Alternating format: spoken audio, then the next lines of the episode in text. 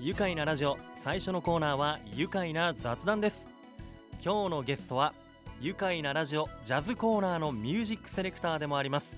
オリオン通りにあるミュージックカフェバー U 字カフェの姉妹店ジャムズバーを拠点に活動しているミュージシャントラックメーカーのカジこと小林和俊さんです。よろしくお願いします。よろしくお願いします。カジーさん。いやまずはね、はい、いつも大変お世話になっております。こちらこそありがとうございます。いやありがとうございます。いやちょっと髪型が変わりましたね。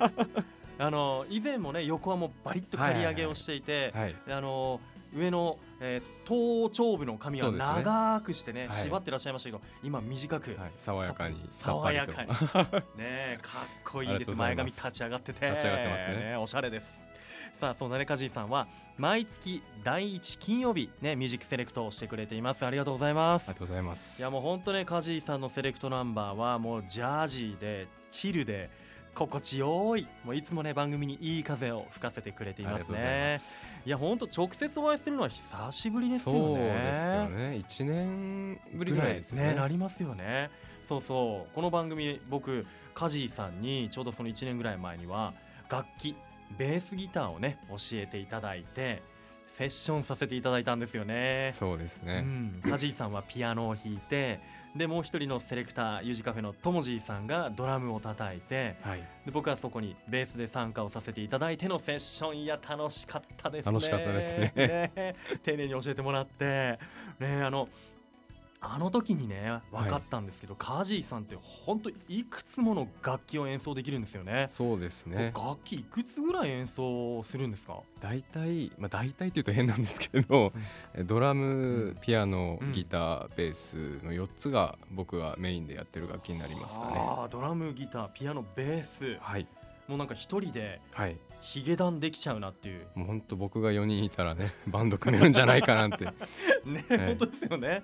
本当だわ。ね超マルチミュージシャンだと思うんですけど。ありがとうございます。ねもう現在カジーさんっておいくつになられました？あの今年の1月16日で、はい、あの21歳になりました。21歳。おめでとうございます、はい、ありがとうございますいやまだ先週誕生日だったんですね。そうですね。うわしかも嬉しいことに僕12月16なんですよ。そう。16つながり。16つながり。ね。僕の親戚の長男の方にも16日誕生日だって人が多くて、へえ。3人4人ぐらいいるかなって。小林家は16日生まれが多いんですね。16日つながりが。へえ、い、や僕も勝手に親近感ありがとうございます ね21歳おめでとうございます、ありがとうございますいやそんなにねお若いカジーさんなのに、もう楽器をもう極めてらっしゃる。作曲もできちゃうんですから、えー、でもこう音楽をこう始めたきっかけ、はいはい、影響を受けたりとか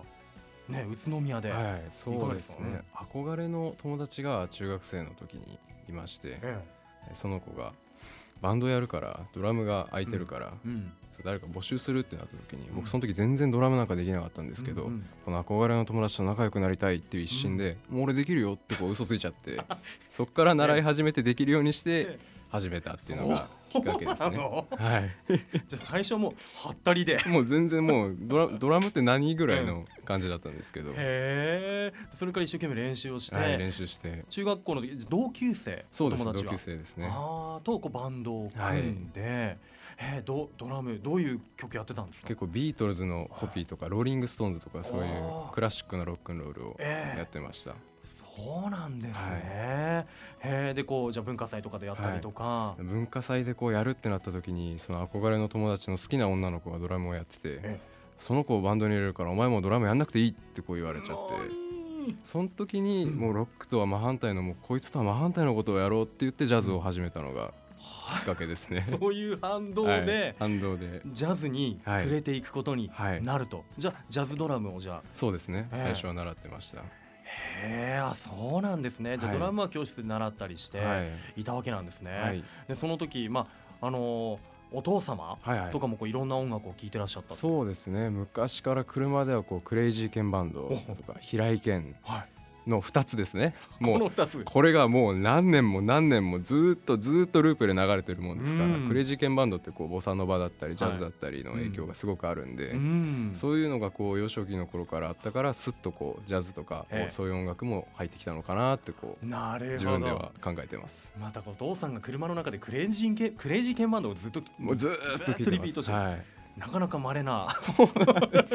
結構ねこう、はい、あのクレイジーケンバンド、はい、いや本当素晴らしい音楽ですけど、はい、ちょっとこうね僕の好きな曲で肉体関係って曲があったりとか、もうそんな流れたら気まずいじゃないですか。親子でね。でも全然こう一緒に歌っちゃったりしてね、そうなんですね、はい、もうそういったところでいろんな影響を受けながら、自分の音楽のベースっていうのができていって、で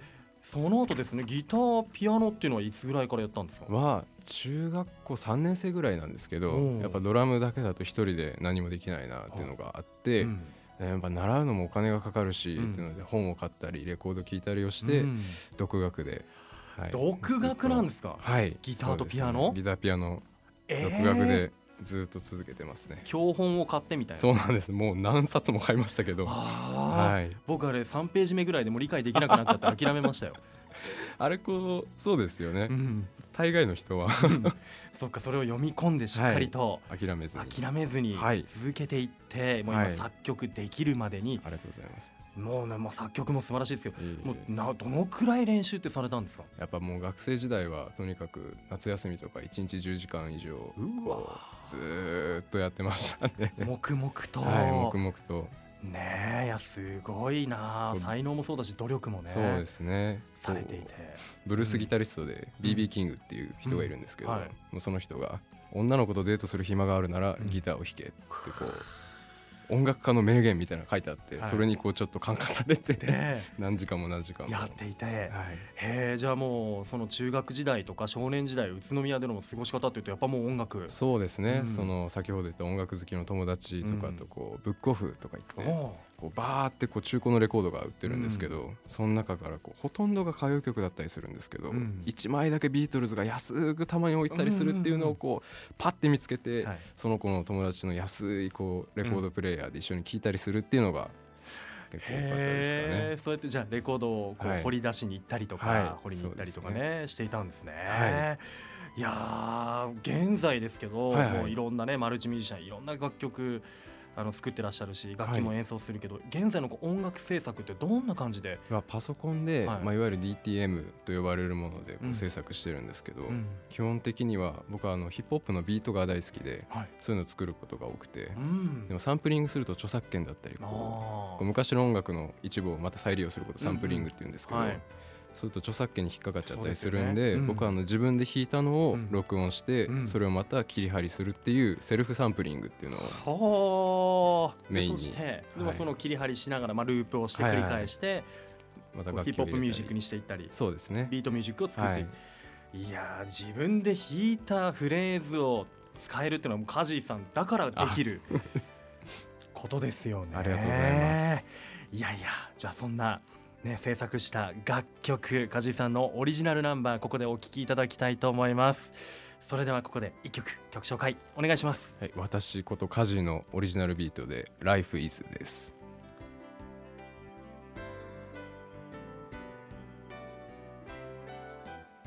梶 Life is お送りしました。いや美しい。まずもこの旋律で。ありがとうございます。とっても心地よくなってしまいましたけどいやいやこの「Life is」という曲にこう込められた、こう思いとかどういった感じでしょう、うん、私生活で詰まってた時にこうパッと作ったものなので「まあ、Life is 何々」ってこう決まってるわけじゃないですけど、その決まってない部分が何なのかななんて思いながら打ち込んだものになりますね。へ自分もこう詰まっている時ということで、自分に対するこう癒しみたいなものもこう、そういうのも含めつつ含めて、はい、であの美しい旋律が降りてきたわけなんですね。はい、あのなんか途中ずっとこうチリチリチリチリみたいなこう、はい、レコードの音みたいなの入ってたじゃないですか。あれはこうわざとこうレコードっぽい質感を足してやってます。いや細かいですね。作り込んでますよね。いやいや他にもね梶さんの曲、はい、たくさんあると思いますが梶さんの音楽ってどこで聞くことができますか？基本インスタグラムが僕メインで投稿してたりとか、はい、あとはあの生のセッションですと、うん、それこそ U 字カフェの姉妹店のジャムズバーだったりとかで楽器は演奏してますね。ね。ね。生演奏も聞くことができますよ、はい、えー、オリオン通りのジャムズバーです、えー、そしてインスタグラムは、えー、カジージャジーでこれ皆さん検索してもらいたいですね。KZZ あ KAZZY アンダーバージャジーなんで、J はい、JAZZY、はい、カズィジャジーで。ぜひ検索してください。い。やいや改めまして愉快な雑談。今日は愉快なラジオジャズコーナーのミュージックセレクターでもあります。オリオン通りにあるミュージックカフェバー U 字カフェの姉妹店。ジャムズバーを拠点に活動しています。ミュージシャントラックメーカーのカジーこと小林和俊さんです。お迎えしています。改めてよろしくお願いします。よろしくお願いします。いや実はカジーさんにはもう一つの顔があるんですじゃあ僕からお伝えさせていただきますと、はい、ます。カジーさんは宇都宮で代々ご家族によって、えー、継承されるなりわい家業をお持ちなんですよね。それは宇都宮市の中央5丁目にあります。1932年創業のステーキワインバーゾンジアス。ゾンジアス極みのお仕事いやゾンジアスのね。ラジオもお聞きの皆さんの中にも行ったことあるよという方も多いと思います。僕もねあのグルメなおばにの何度も連れて行ってもらったことがありますよ。あのステーキを乗せた鉄板を食べ終えると一旦その鉄板を引き上げてくれてあの肉汁が残っているこの鉄板でご飯を炒めてまた出してくれるんですよね。あのご飯がもう焼き飯が、まあ、あれはもう僕もちっちゃい頃からこう何度も何度もこう作っていただいて食べてますけども、もうやめらんないですよね。ねもう、はい、あもうもう香りが思い出されるもう。はい、もう今食べたい。香ばしい匂いが。ねいやいや改めてね梶井さん、はい、ゾンジアスこの初代との関わりっていうのを改めて教えてもらえますか？僕の、うん、えー、っとひいおじいちゃんに当たる方なんですけども、はい、直接会ったことはなくて、うんうん、それでもあの仕事場の休憩室にピアノが置いてあってそれをこうポロポロって弾いてたりすると、まあ、僕のおじいちゃんが、はい、2代目がね、まあ、2代目がその曲初代がこうよく聴いてたよとかそういうのでこう世代を超えたつながりというか、はい、そういうのを感じたりすることは結構ありますね。いや鳥肌立ちましたね、お店に休憩室にあるピアノを弾いてたら、はい、えーと、と2代目がね、来て孫のピアノからこう、えー、おじいちゃんにとっては自分の父親ですよね、初代のことを思い出すと。そうですね。うわーという感じがしますね、はい、いやもうじゃあやっぱりしっかりとこう血がつながっているそうですね。なんかそういうのを感じると嬉しくなりますよね。ねいやそしてまた音楽って素晴らしいなという感じが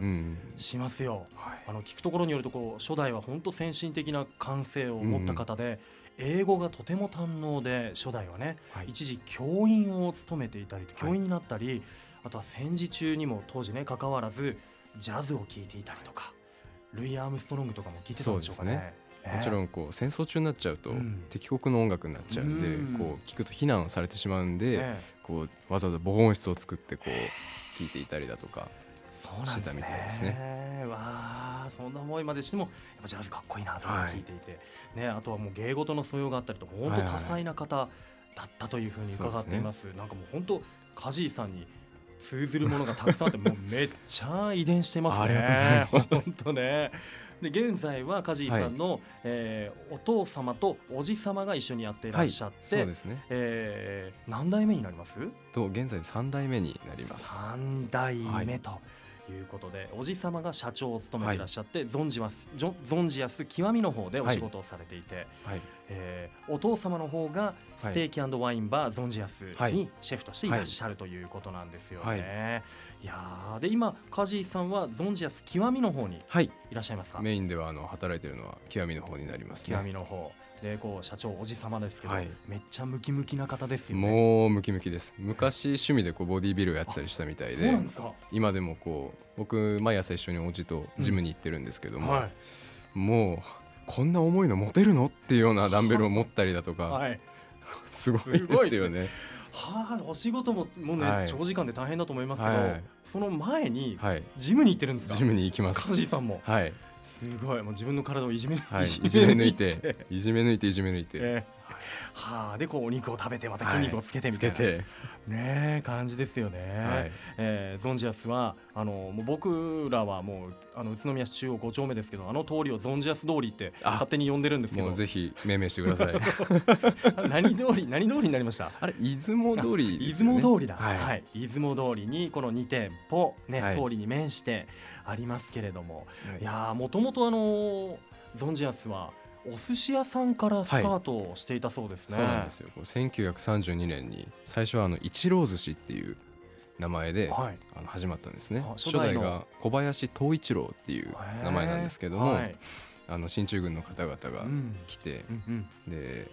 その時にこう、うん、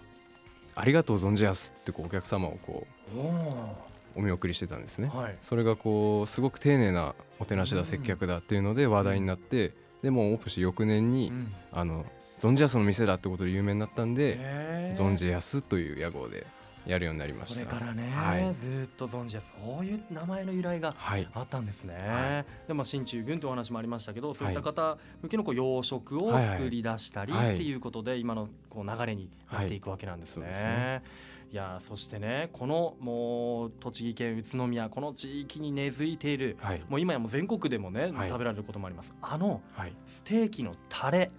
あのタレの元祖なんですよね。そうなんですよ。すごくないですか、ね、当時はこうステーキとかビフテキはレモンバターで食べるのが一般的だったって言われてるんですけど、こう私の曽祖父ですね初代が、あの私の祖父にこうまかないでこう出すのに、こうステーキはこうこういう醤油ベースだったりそういうタレで食べた方が美味しいんじゃないかっていうのを言い出して、でこうそれを見たお客さんが、ああ俺もそれ美味しそうだからそっちを食べたいって言って、だんだんこっちのタレが出るようになってで今の形になったような感じですね。もともとまかないから始まってるんですね。すね。びっくりですね。はい、へでそれがだんだんとこういろんな、まあはい、えー、お店からスタートして、はい、まあ多分こう誰かにこう秘伝とかじゃなくて教えてあげたりとかして。兄弟弟子だったりするお店がたくさんあって、うん、だんだん広まっていって、うん、こう特に秘密にしてたわけではなくて、うん、こうパッとこう教えたりしてたんですけど。はい。へでそうやって広まっていって、はい、もう今じゃもう定番のね僕たちにとってはステーキのタレになってますけど、はい、いやこうやってね長きにわたって地域に親しまれているゾンジアス、はい、現在も地域との関わりを大切にされていますよね。はい、つい最近ではこの宇都宮大学様とコラボして、こう学食のメニューを作ったりして、うんうん、でまた子ども食堂にもお肉を寄付したり、はい、そうなんです。ね本当にたくさんの、はい、そういったね地域貢献もなさっていて、はい、あのー、そうですそうです。学食の方では、はい、こう牛肉と、はい、あとお米を寄付されて、はいね、これが学食でカレーになって提供されていて。お米もこう専属農家でこだわりのお米で、はい、現代の人たちってこう、うん、今のお米の大きさだと、うん、こう咀嚼回数が少なくて、お米の甘みに到達しないんですね、それなんでこう専属農家の方にこう小さめにお米を作ってもらって、現代の人たちの咀嚼回数でも甘みに到達するようにこう作ったようなお米で寄付しても、えー、なるほどね、相当こだわり抜いたお米、ね。それを使ってまたお肉ともあるし、ということなんですね。いやもうねいっぱいお話聞きたいんですけど、はい、現在カジーさんはゾンジアスで、はい、えー、夜には、はい、えー、極みの方のお店ですね。ゾンジアス、極みの方で、夜はサービスをされていて、昼間はまた別のことをやられてい。た、あのネット関連の仕事を、はい、あの存じやすで、うん、今度あの EC サイトって通販だったり、はい、こうお菓子だったりこうお肉だったり売るサイトを今立ち上げてるんですけど、うん、そちらでしたりとか、うん、そういったようなネットに関わるような仕事をしてます。はいなるほど。いやもうねあのパソコンとかは、はい、あの音楽制作とかも使ってるでしょうから そうですね、ね、得意なところでもあると思います、はい、いやこのままココジーさんたちの代でやっていきたいこととかってありますか？そうですね。これからやっぱりこうネット通販とかそういう時代になっていきますんで、うん。どんどんこう外に売っていって、うんうん、ゾンジアス名前をどんどんこう広めてって残していきたいそういうのが我々の世代では、いや、はい、もっとね宇都宮から全国各地へ,、へ。そうですね、世界からもみたいなね。ありますよ絶対、はい、さあそんなゾンジアスからお知らせなどありましたらここでぜひ。はい。ゾンジアス極みなんですけども、はい、えっ、と改装しておりまして、うん、でついに今度リニューアルオープンしまして、はい、名前がこう少し変わりましてゾンジャス極みを超えるという意味で、はい、超極みゾンジャスとして、はい、えー、リニューアルオープンしてますのでぜひあのご予約の方をお願いいたします。わ、はい、かりました、はい、あと小売の方も、あのデザートケーキとか。はい、はい、あとバレンタインでは？バレンタインではこうガトーショコラも売る予定ですのでぜひこうお買い求めください。いやぜひぜひ、はい、さあ皆さんあの詳しくはホームページの方もねチェックしていただきたいと思います、はいえー、梶さんはミュージシャンでもあり老舗を盛り上げていくホープでもあり2つの顔を持つ若者。もうまさに二刀流だと思います。これからもぜひ頑張ってください。はいありがとうございます。きっとねジャズが大好きだった初代も天国から応援してくれていますね、はい、ミュージックセレクトの方も引き続きよろしくお願いします、はい、では最後になりました。このワードで一緒に締めましょう、はい、いきますよ。せーの。音楽とゾンジアスで愉快だ宇都宮ありがとうございます。そしてカジーさんにはもう一曲セレクトしていただきました、はい、曲紹介お願いします。カメレオンライムウーピーパイで Scrap という曲です。愉快な雑談。今日のゲストはミュージシャントラックメーカーそして1932年創業の老舗ステーキワインバーゾンジアスの梶井さんでした。どうもありがとうございます。ありがとうございました。住めば愉快だ宇都宮